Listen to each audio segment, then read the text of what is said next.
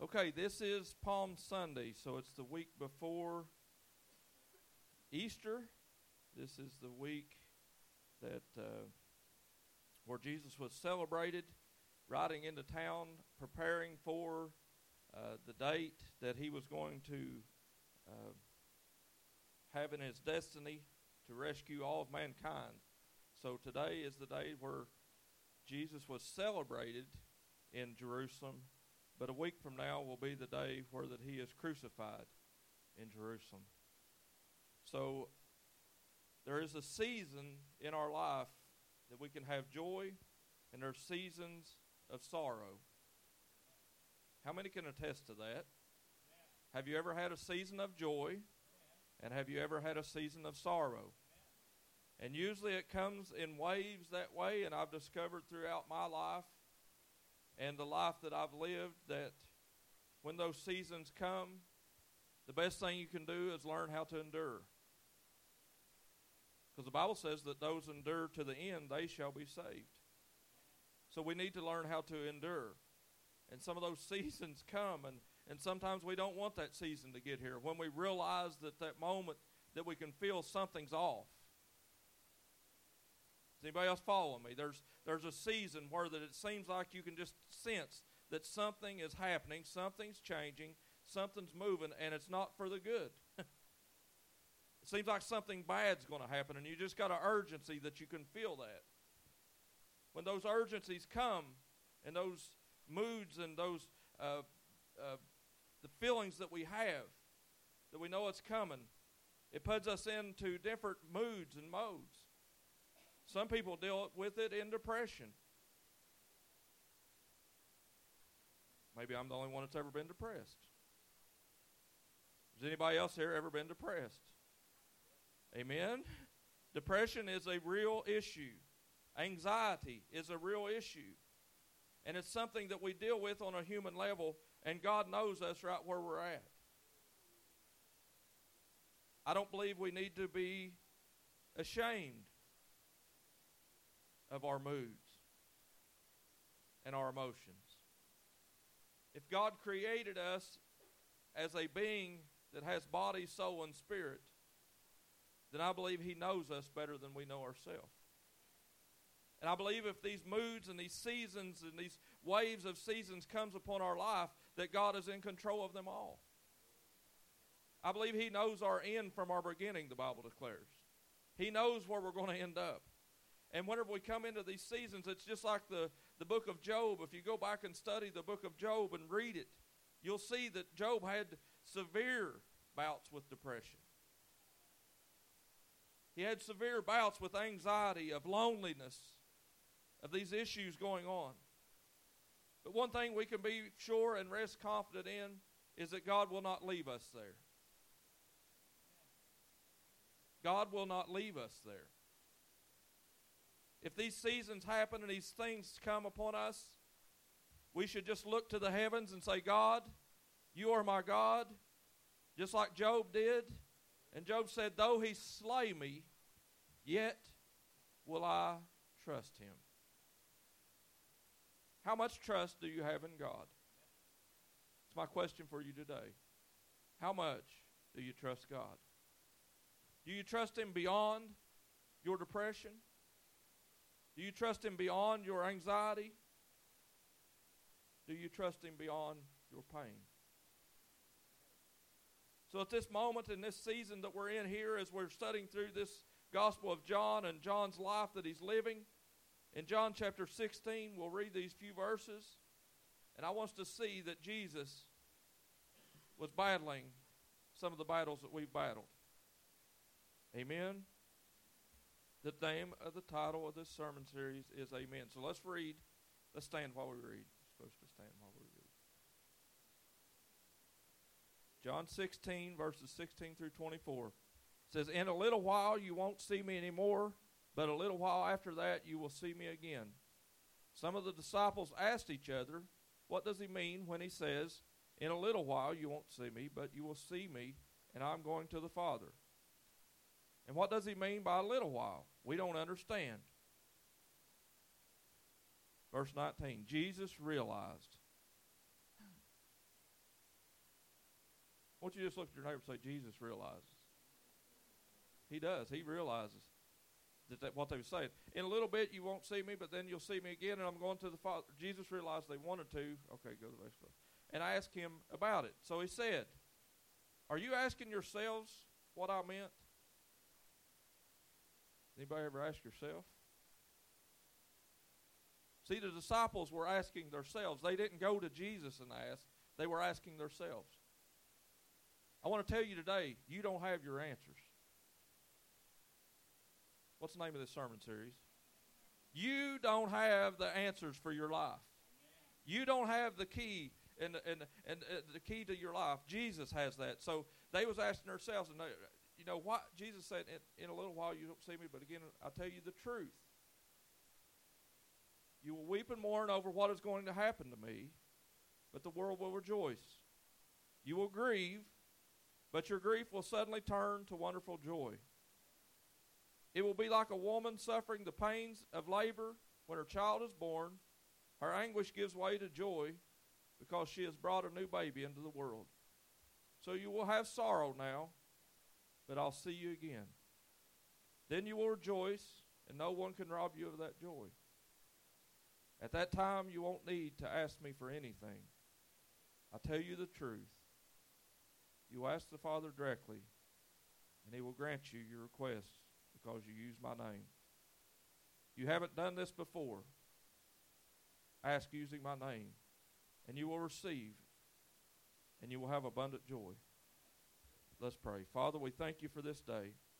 God, I ask you for open hearts and open minds. God, I pray that you would deal with our issues in this room today. And God, for those of us that constantly look to our own mind, our own will, our own emotions for answers in this life, God, I pray today that you would change our hearts to begin to look to you. The Bible declares that you're the author and the finisher of our faith. God, you've already wrote out our story. Help us to get in line with what you want us to do. In Jesus' name I pray. Everybody says, Amen. You can be seated.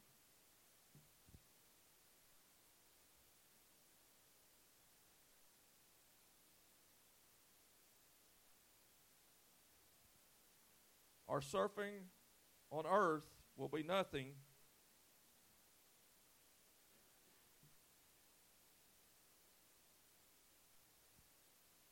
Our suffering on earth will be nothing compared to the joy and peace we will experience in eternity. I've heard multiple preachers say before that this life is just a dressing room preparing us for the afterlife. And the Bible talks about that this life is but a vapor. It appears for a little while and then it's done away. A vapor doesn't stay around forever. You can you can create steam and it comes into the atmosphere. And when that steam from water turns into steam it's just there for a moment and then it dissipates into the rest of, of, of uh, all the air. This life that we live is like a vapor. And some of us live long lives some of us live shorter lives. The bible says that it's appointed a man once to die and after that the judgment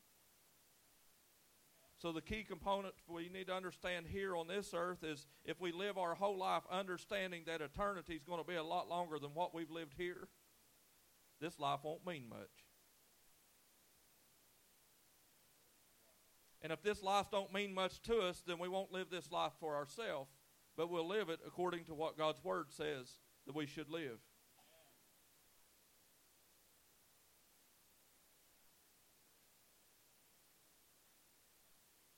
I remember my Sunday school teacher once singing a song that she had wrote about eternity with Jesus. Eternity with Jesus. And the words of that song that she sang, it always brought it back that it was eternity with Jesus. And I just wonder in this room today, how many of us truly live our lives throughout the remainder of the weeks thinking about, pondering on, perplexed about eternity with Jesus. How many of us prepare to meet him? If we have 168 hours in a week and we give one hour to come to the church and learn about God, is that enough?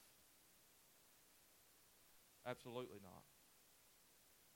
I don't think that we can give one 168th of our week to God and think that we're doing Him a service.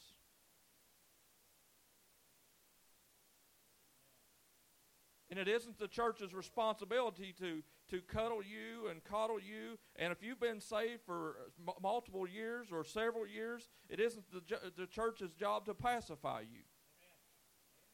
So you can't get to heaven someday and say, well, Pastor Ben didn't put a big bottle in my mouth, God. It, it was his fault. He, he didn't teach me enough. Amen. I was only around him an hour a week. It's as simple as that. God's Word is what sustains us. His Word empowers us. His Word emboldens us. His Word it gives us the ability to do things that we couldn't do without understanding His Word. So I'm asking you today how much time do you spend thinking about God? I love history. I, I, get caught up in history. I can I can start studying history and thinking about history, and I I will spend hours and hours and hours studying about history. I can get in genealogy and go on Ancestry.com and spend hours. You can ask Leslie, just hours upon hours and hours looking at Ancestry.com trying to find my ancestors. And when I see their name, I ponder about who was they and what was their life like. Most usually, people that I run into contact with, and I'll, I'll ask them, Well, who was your great grandpa or your great great grandpa? Most people don't know. My own quest to figure out my family tree, my grandpa didn't know his grandpa. He didn't even know his name.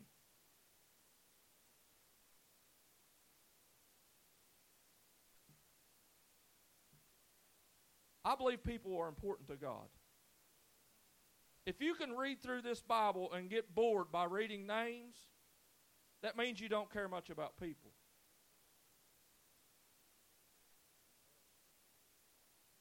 I've never thought of it that way before.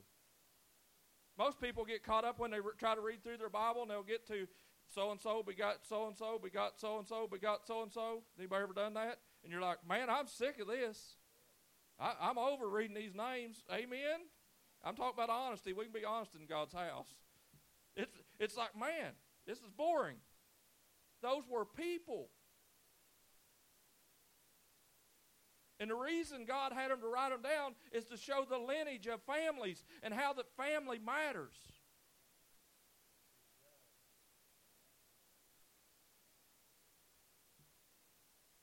So today, as I think about this message, that it's good, it's a.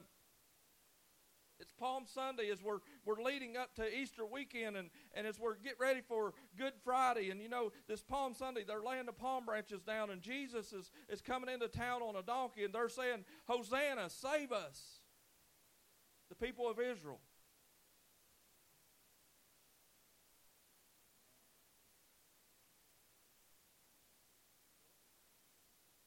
They knew their genealogy people in that crowd knew what tribe they was from. They knew their history so much that each one of them could have said, I'm from so and so's tribe, from so and so's tribe, from so and so's tribe. And in our culture that we live in today, we don't even know our great grandparents.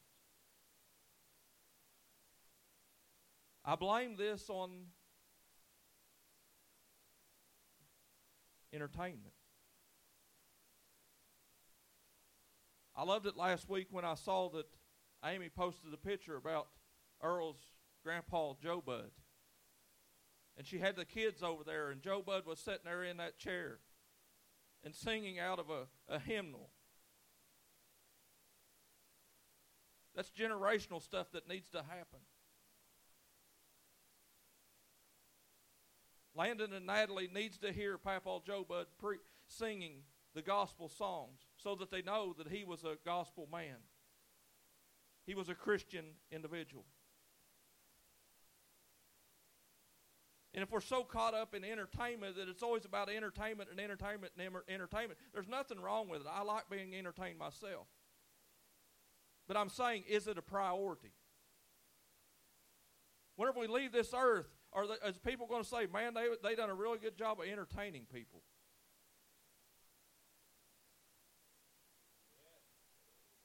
We need to understand that as Jesus was here, he wasn't here as an entertainer. Sure, the crowds flocked and people come running to see what Jesus did when he did miracles. And it's the same way today. If God starts pouring out miracles in church services, watch the people come. They will flock from miles and fly around the world to come and see a, a miracle happen in a church service today the Brownsville revival in 1994 on Father's Day, whenever he had been praying and, and praying and praying, uh, Pastor Kilpatrick, for, for a couple years for revival to hit that church. And that day on, on uh, uh, Father's Day of 1994 when God's glory poured out on that platform and people began to be healed, people began to be set free, and people crying and begging for mercy at the altar. People come from all over the world. More than 6 million people flew to Florida to see a revival. And if 6 million came, I wonder if 6 million walked away entertained or 6 million walked away changed.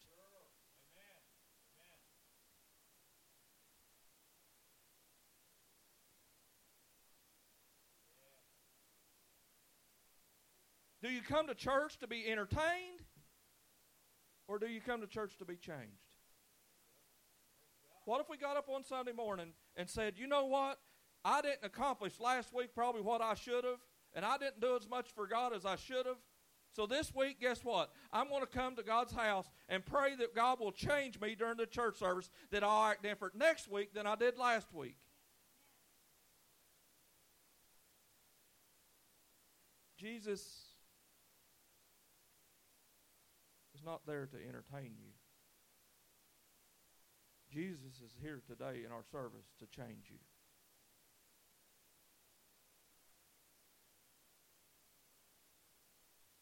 But one thing's for sure that I'm very confident of that if you won't let him change you, he won't. The choice is yours.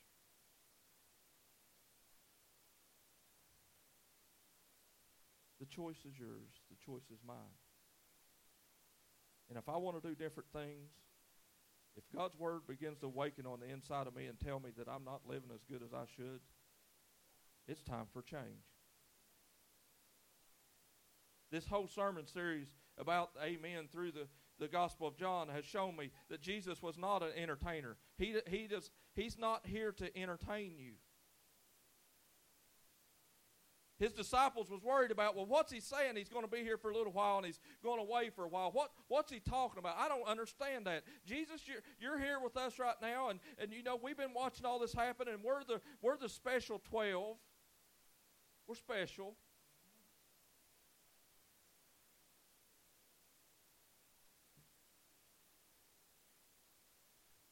Can you imagine Jesus sitting there looking at them on this Palm Sunday? Riding into town and people saying, Save us, save us, save us. And they didn't know what they was asking.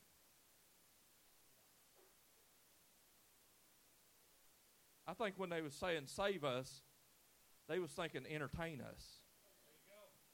They was saying become a king and set upon a throne and rule the earth so that we can be in charge as a nation. That's the reason they was crying out, save us, is so that they could receive power. And Jesus is sitting on that, I can imagine him riding on that donkey and thinking in his mind, what do you mean save us? And you're thinking this way, and you're thinking me becoming a king, but you don't really see and understand that next week I'm going to be hanging on a tree where I can truly save you. You know why Jesus had to go on that tree?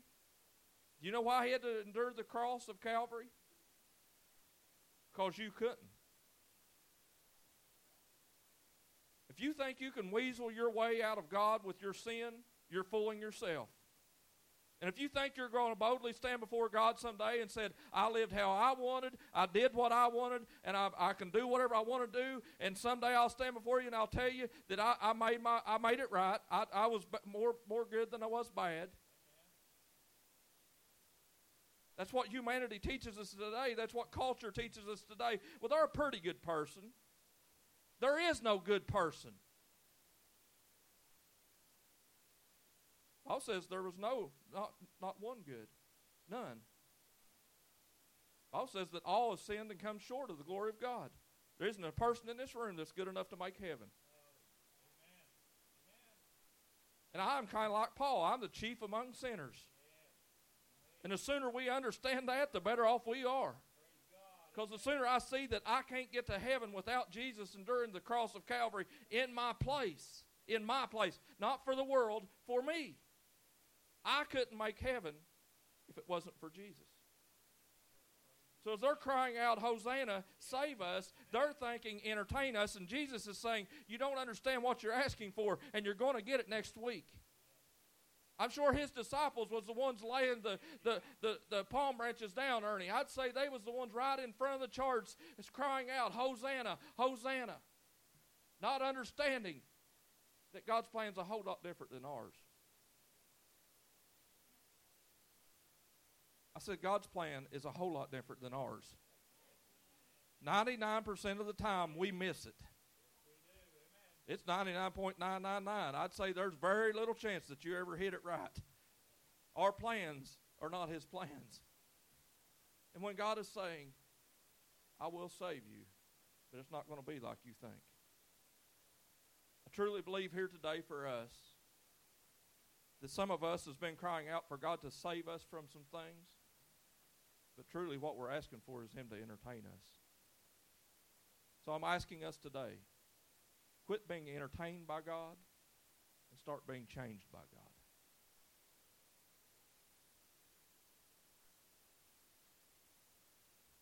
Can I say it again? Quit being entertained by God and start being changed by God. One thing that we as a leadership team and here at this church, when we when we meet together, from time to time and we talk about some things that's happening at Bethesda and some ways of things that's happening at Bethesda and, and what's going on, one thing we always ask about is this is RTLs. It's called a radically transformed life. And as a leadership model for this church, it's always our job and our responsibility that we want to see God radically transform lives. You don't know what it's like to be a pastor of a church and endure some of the uh, things that happens. It's unbelievable. If you got my text message, if I could just divert them and forward them to your phone for a month's time, you would see what it's like to be a pastor. I thank God that we have pastor appreciation days. Pastor wives appreciation days. You know why? Because they endure the blunt of most of it. Whenever things happen, Leslie's one worries about it. I just, she says, You're like a duck. You just let that roll off your back. How do you do that? I don't know. I just do it. I'm not worried about it.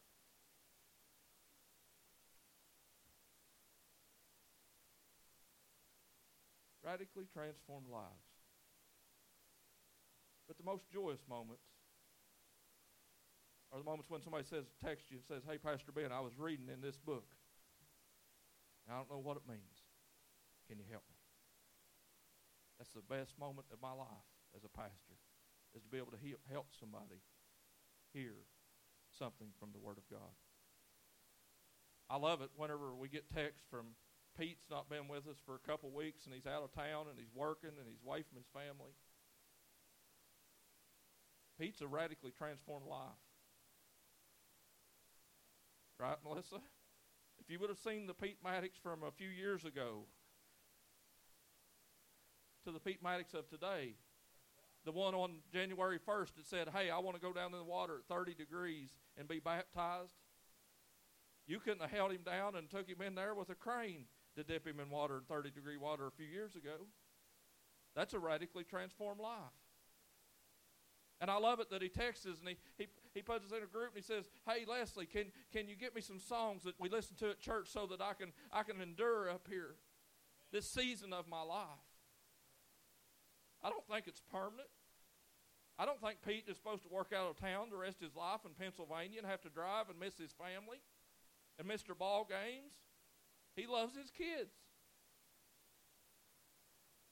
As a church, how many of you has been praying for Pete Maddox because he's out of town working? Or how many of you even know Pete Maddox? Here's about a church. A church is somebody that knows each other and prays for each other and endures with each other the troubles and afflictions we have as a group collectively.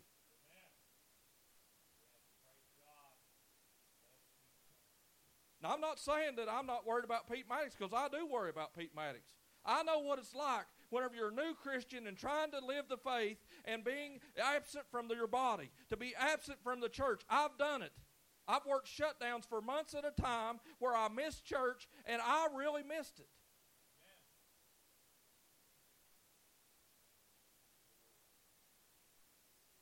Are we being entertained? Or are we being changed? And one thing for sure is if the devil sees somebody being changed, he's going to do everything he can to prevent that.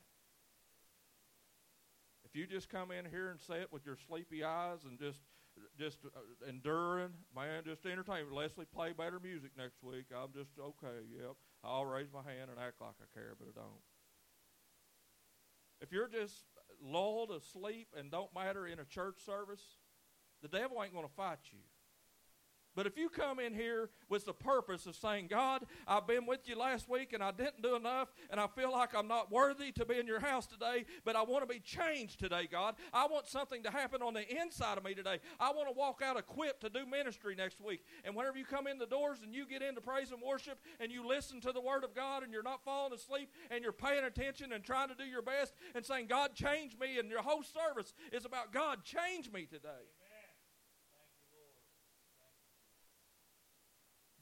The enemy will fight you. He will fight your radically transformed life. Because he don't like it very much, knowing you're going to go to heaven and he never gets that chance. Every person in this room has got a chance today to go to heaven. But the decision is yours. Are you going to be changed or are you going to look for entertainment? I'm so thankful for our youth pastors that don't entertain youth, they train youth. There's a difference. I've seen youth groups that went off of entertainment, and sure, they can get more kids. Sure, they can have 75 kids and everybody there being entertained, but if they're not being changed, is it ministry? I don't think so.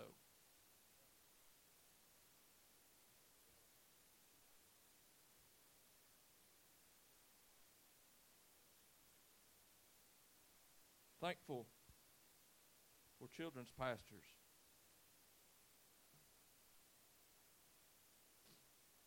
That cares enough about the kids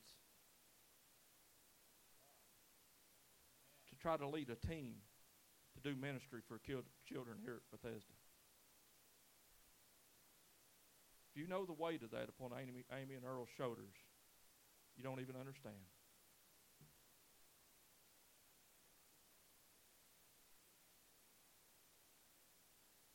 Every time somebody new comes to the team for Amy and says, you know what, Amy, I'm willing to help with the kids, that we could do ministry to kids because kids matter to Bethesda, because kids matter to God. Usually somebody else drops off the team. Every time somebody new has come and volunteered to help, somebody that had been helping drops off. So she never gets ahead. Is this true, Earl? You know who's got to hear it at home? Earl Brown. Amy all night laying awake. What are we going to do next week? So and so's out of town. So and so's doing this. It's absent. We ain't going to have nobody at Kentucky Heights to do children's ministry. What are we going to do? You know what Amy Brown does? She gets up and she comes to this service and then goes to that service and serves there too. You know why? Because she loves kids. And it isn't selfishness with her. It isn't thinking, well, Nat, Nat, and Landon has to have a service. It's about the kids of Lewis County, and she cares that they're going to go to hell. If somebody doesn't preach and teach them, they're going to go to hell. And if you don't believe generations can change within just a moments of time, I, you, maybe you ain't got your eyes open. Because if you would go to the high school and listen to what they listen to and look at what they look at and hear what they hear, you would know what they're dealing with. And I, I feel sorry for you teenagers. I really do as a pastor. I didn't endure what you endured today when I was in school, and I feel sorry for it. But I'm glad that somebody loves them enough to every Tuesday say they're come to hear about Jesus.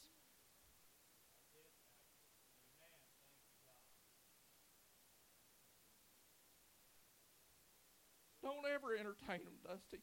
Albie, never, ever entertain them. Promote change. Because that's what they need. What they're doing at school, you don't even know, people.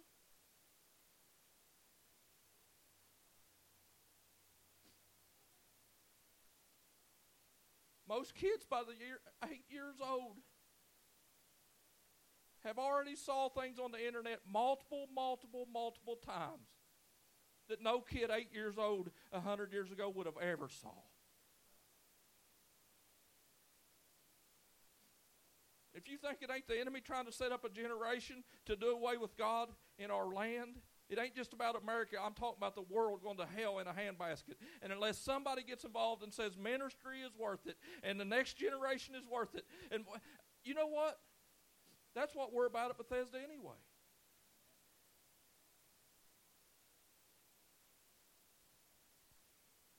We're promoting change. read a book a while back that talks about that people, it's called change agents. That there's people that wants change for the sake of change.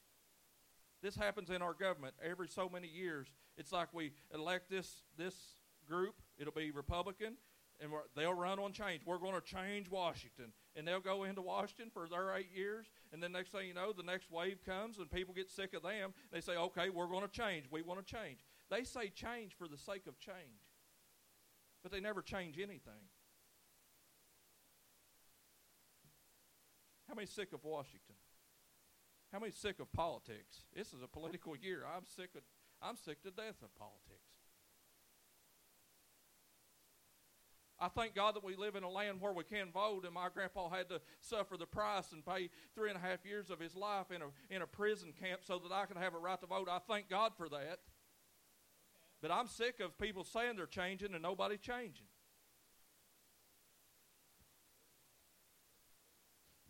How many's ever been sick of a politician that said they was going to change something that they didn't? Amen. Look at it this now. Look at it this way now. Think about it from God's perspective as somebody that looks up to him week after week and says, God, I want to change. But they never change nothing.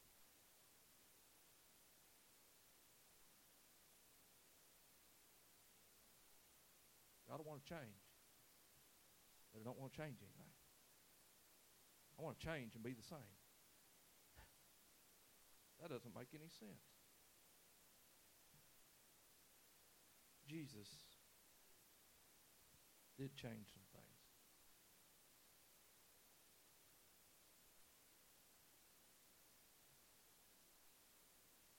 And here's what I want to paint this picture today. Is all those people in that Old Testament that wrote down who their grandpa was and their grandma was and their great grandpa was, and they know their whole lineage about their past. They knew everything about their past. But they knew very little about their present or their future.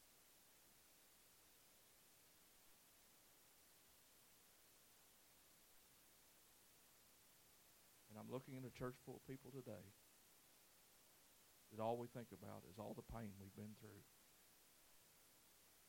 all the heartache we've endured, all the struggles that we've faced, and our past haunts us on a daily basis. And we spend very little time thinking about what am I supposed to do right now and what's my future going to be. I believe we should honor the past. I'm not talking about doing away with people and not paying attention to what people has done. I thank God for the forefathers of my faith. I thank God for those that missionaries that's traveled around the world that went spreading the gospel of Jesus. That you know how they used to ship themselves out as missionaries. Our missionaries today face troubles. And we talked about her a few weeks ago that we're going to do a care package for her. You know what happened to her yesterday? A bomb went off outside of her house. Pretty real. But these people back then in the early early parts of the assemblies of God, Ernie, you know how they would endure their affliction when they got called to the missionary field? They would buy a coffin. And they would ship their clothes and their belongings in that coffin to the nation where they was going. Because they knew, I'm never coming home.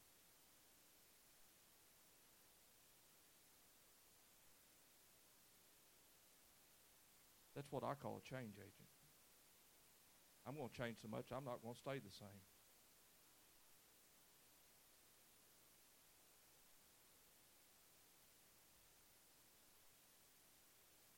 The leader of the Assemblies of God today, George Wood, his parents buried their baby on foreign soil during a missionary journey in China. He anguishes about that. You'll hear him talking about it in his sermons from time to time about how that his little brother, Ernie, died on foreign soil because his mom and dad was trying to promote the gospel of Jesus. And if he would have been in America in the comforts of America, they would have had him in the hospital and he would have survived. And yet we, how transformed are we?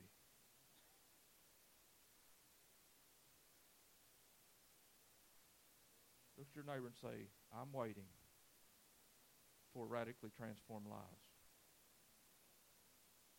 I want that to be a season for us. After this Easter weekend, I want that to be a season at Bethesda that we're not about being entertained, we're about changing.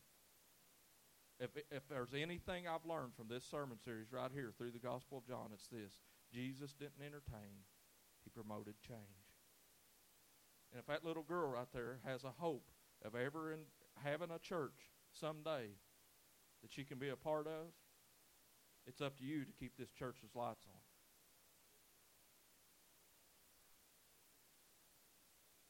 You care enough about her. You know, some preachers like don't let them walk around, keep them huddled up in a nursery. I thank God that she gets to walk around. I love Lily. I love it that she's so uh, independent. She's like, I don't need my mom. I'll just walk across the back. Look at her. There's your future.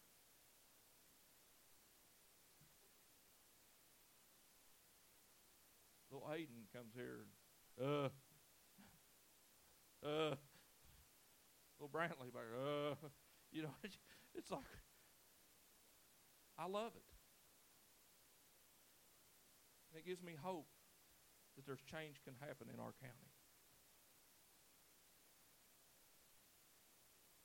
But the only way our county is going to be changed is if we're willing to be changed.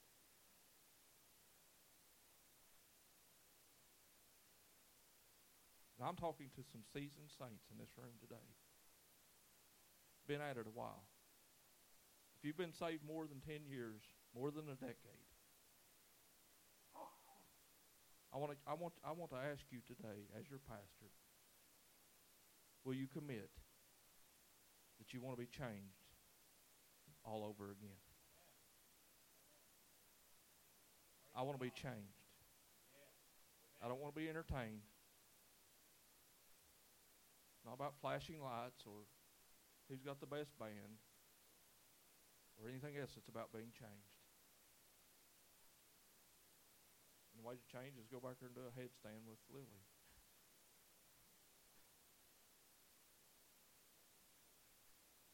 Let's stand.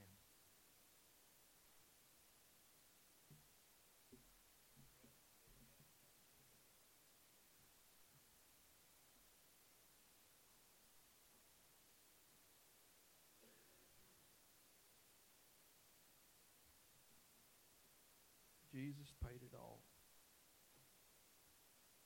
all to him I owe.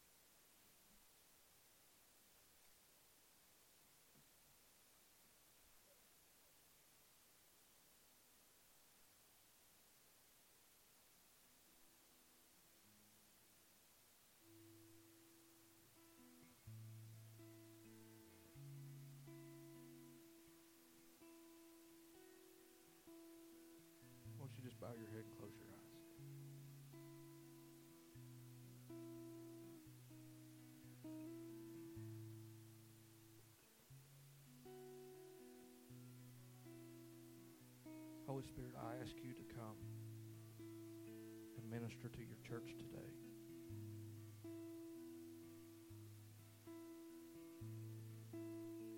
Lord Jesus, your word has been preached.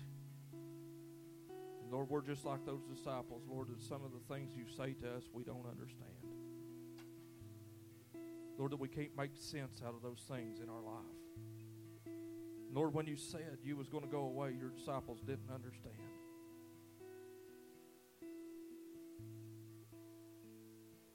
Lord, it's the same way for us. Whenever you say in John chapter 14 that you would go away and that you would prepare mansions for us, and you talked about heaven, Lord, sometimes we don't understand.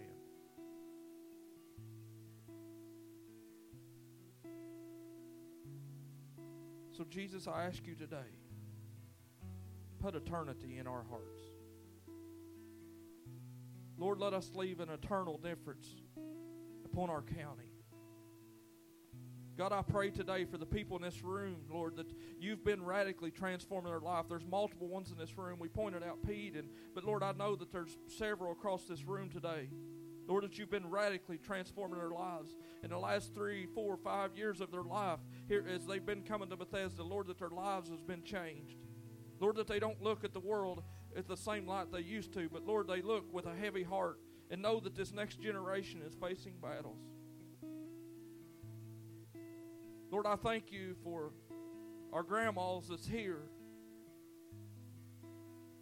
that lay awake and late into the wee hours of the night praying for their grandkids and their, their grandkids as friends in their schools. Lord, I thank you for Sister Joanne for the role model she is to our church.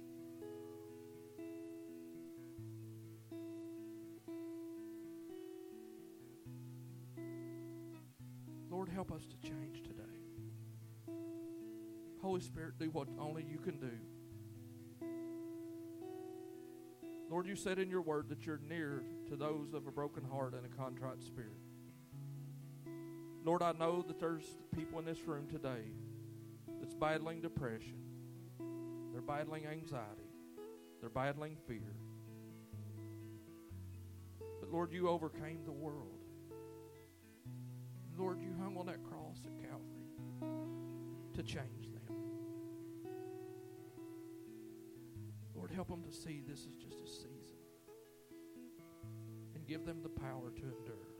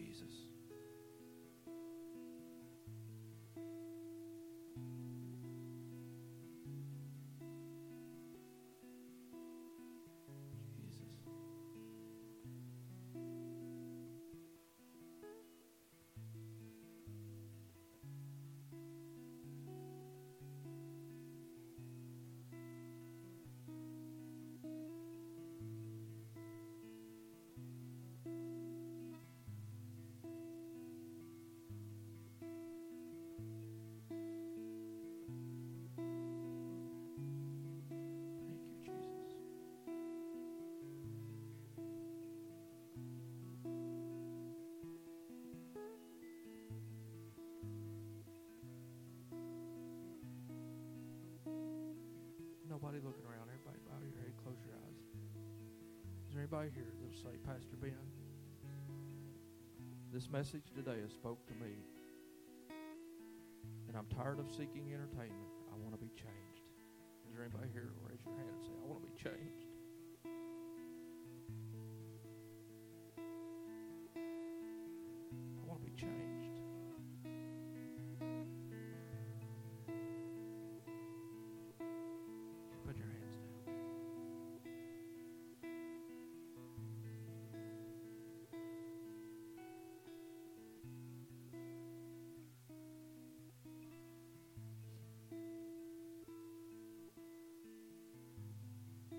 Father, I thank you for those that raised their hand.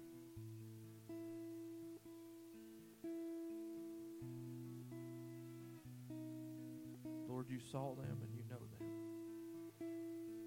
Lord, I pray you change them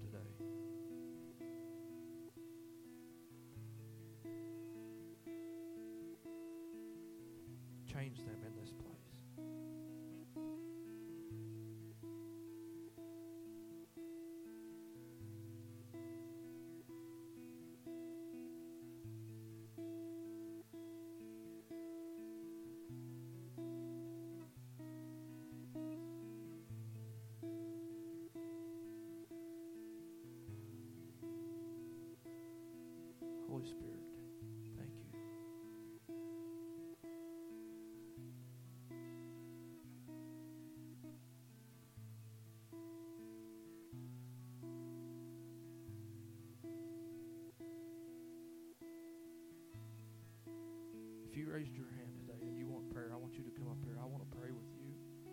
Bible talks about in James chapter 5 that we are to lay hands on those that are hurting. If you raised your hand, I want you to get out and walk up here. Don't be afraid. Just come on up. Even if you didn't raise your hand, if you want to come up, come up. I want to pray. And I want to anoint you with oil because the Bible says that this is what to do. Come on up. Come on. There's others that need to walk up here. Even if you didn't raise your hand,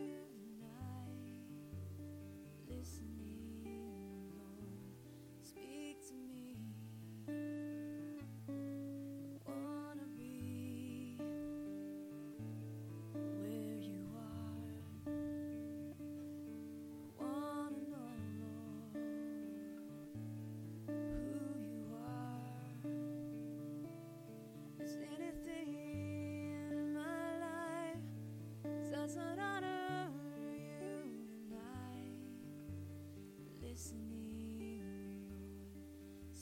to me.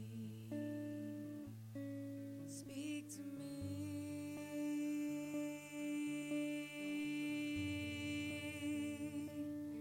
Speak